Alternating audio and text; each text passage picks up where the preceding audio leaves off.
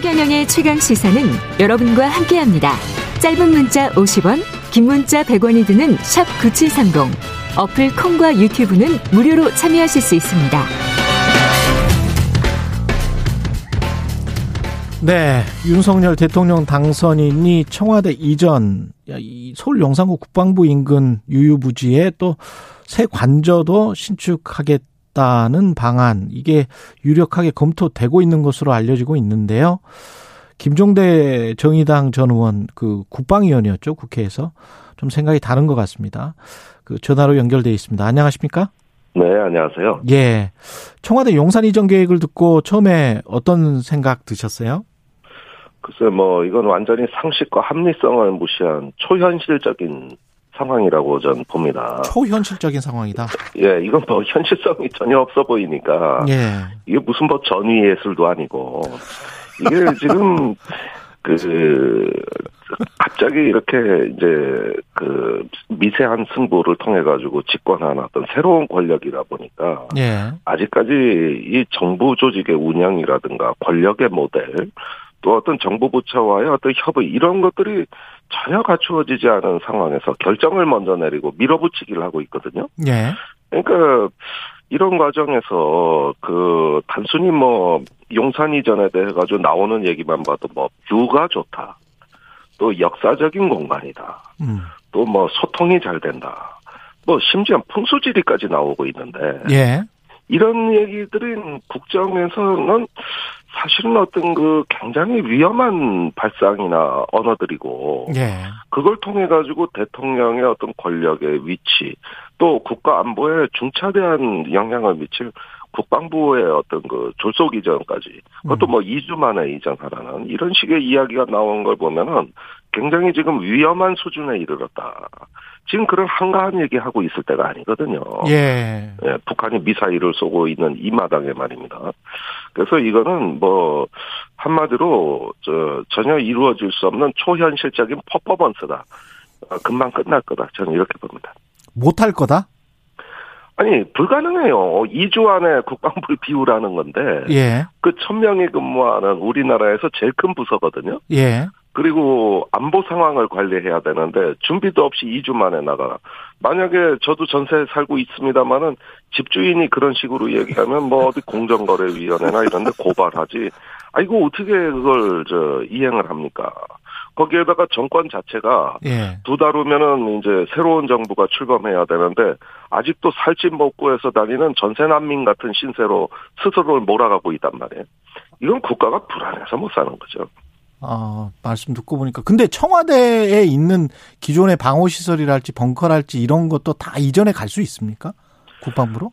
아니요, 놔두고 가는 겁니다. 그거는, 놔두고 가는 거예요, 그거는? 예, 그거는 어떤, 저기, 시설이고. 예. 또, 그, 벙커 같은 경우는 어떤 지하에 구축된 요새 같은 거기 그쵸. 때문에 가져갈 예. 수가 없죠. 이전을 한다고 하면 그 안에 깔린 시스템을 이전하는 것인데. 예. 사실상 청와대 위기관리센터는 국가 안보 상황뿐만 아니라 테러, 자연재해, 또 사회 혼란 이런 것까지 종합적으로 그 관리할 수 있는 그 종합 위기 관리 센터고요. 음. 여기에는 엄청난 돈과 시간, 노력이 투입된 거예요. 예. 그러니까 이런 시스템을 옮긴다 하더라도 어디로 옮길 거냐.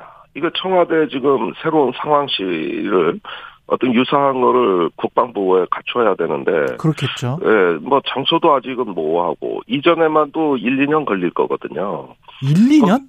아, 그럼요. 그 시스템이 뭐 그냥 가는 게 아니거든요. 예. 거기에다가 대통령이 왜 어디 행사 가면은 주변에 핸드폰 다 마비되지 않습니까? 그렇죠, 그렇죠. 예, 그래서 그 통신도 차단하고 또 물류와 통신이 마비된 상황에서 대통령은 통화가 돼야 되기 때문에 음. 통신 체계 즉 어, 그걸 전담하는 통신단도 따라가야 되는 거거든요. 그렇군요. 예, 그러니까 이게 뭐 말은 간단해 보이지만은 음. 사실은 뭐 치밀한 계획을 세워서 1, 2년 준비해서 해도 될뚱말뚱한 일인데 아, 이거 무슨 수로 한두 달 안에 끝냅니까? 비현실적이고 또 경호처에도 상황실이 있습니다. 아, 그래요?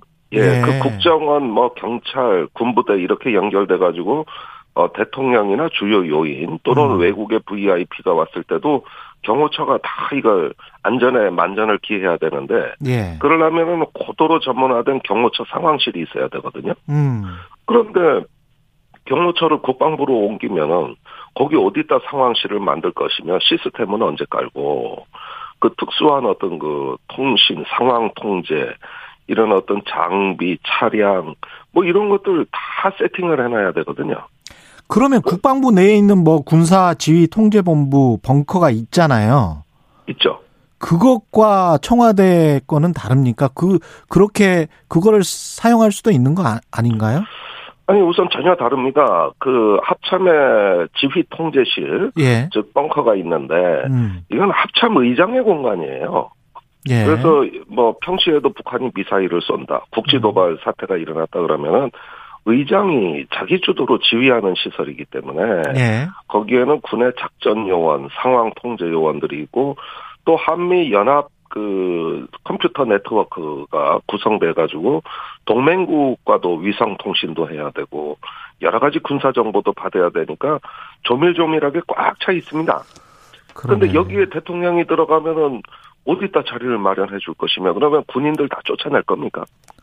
그러니까 이게 그 합참 지하 벙커를 뭐 대통령이 쓰면 된다 이러는데 아니 우리가 군대에서 훈련하는데 중대장이 잘 자기가 어 그 CP 만들어 가지고 있는데 대대장 뭐 사단장이 와 가지고 갑자기 그 저기 내가 여기 있겠다 그러면 그 지휘가 됩니까?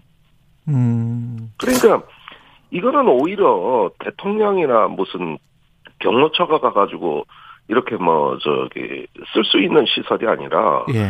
군인들이 임무에 전념할 수 있게 보호해 줘야 될 공간이거든요.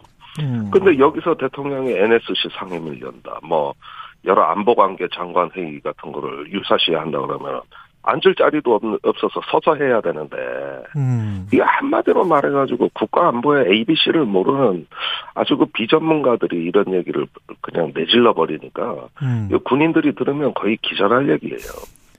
아니 그 이런 이야기 김기현 원내대표는 국민의힘 원내대표는 방금 전에 네. 비서동의 그 비좁고 노후하고 뭐 이런 상황에서 그 내부 직원들 그리고 수석이나 비서관들과 자유롭게 소통을 잘할 수 있는 그런 공간이 네. 필요하다. 그다음에 두 번째는 국민과의 소통을 훨씬 더 잘할 수 있을 것 같다. 뭐 이게 네. 이게 두 가지잖아요, 명분이. 이거는 어떻게 보세요? 아니 그러니까 어디서 주어들은 막연한 얘기를 가지고 그 네. 자기가 직접 봤냐고요. 그 다 점검해봤냐 이거죠.